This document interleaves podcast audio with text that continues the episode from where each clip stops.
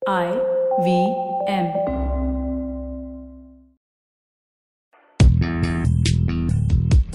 पैसा वैसा विद अनुपम गुप्ता में आपका स्वागत है। ये वो शो है जहाँ आपको पैसों की दुनिया से जुड़े सवालों का हल मिलेगा। कहाँ पैसे बचाएँ, कहाँ लगाएँ, कहाँ कमाएँ, बस सवाल पूछिए और जवाब पाइए। अनुपम ये रहा आपके लिए सवाल। हाय अनुपम। मेरा नाम मलिका है। हर रोज टर्म इंश्योरेंस और यूलिप के बारे में सुनने में आता है। क्या आप इनके बारे में थोड़ा बता सकते हैं?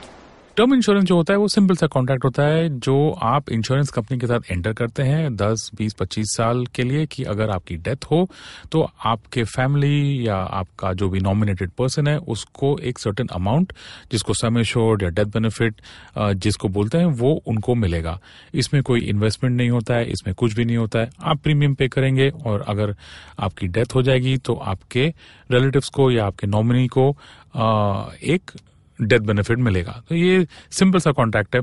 इसमें अगर आपकी डेथ नहीं हुई over the period of the insurance तो आपको उसके बाद कुछ नहीं मिलेगा।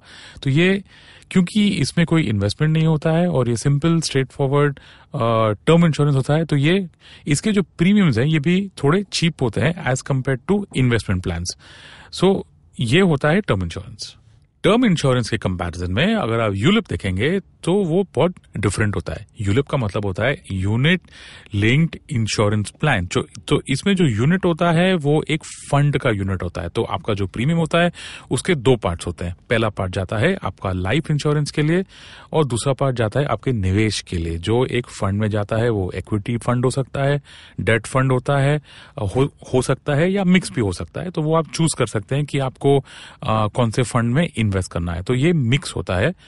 इन्वेस्टमेंट भी है इंश्योरेंस भी है.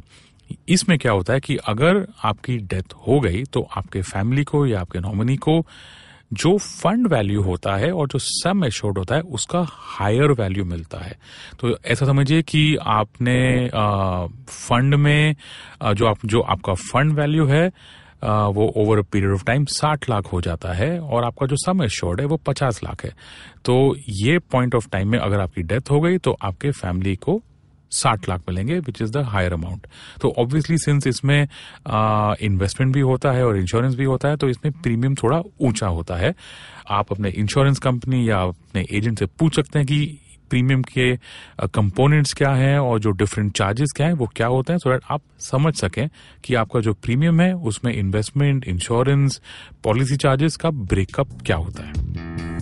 पैसा वैसा सुनने के लिए शुक्रिया।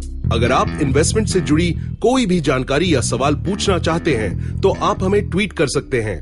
हमारा ट्विटर हैंडल है at I V M podcast या आप हमें ईमेल भी कर सकते हैं, Paisa Vaisa at Indusvox dot com इस शो पर बताई गई चीज़ों को फाइनेंशियल एडवाइस के तौर पे मत लीजिए। ये सिर्फ़ और सिर्फ़ आपकी जानकारी के लिए है। अपने पैसों का निवेश करने से पहले कृपया किसी फाइनेंशियल एडवाइजर की राय ज़रूर लें।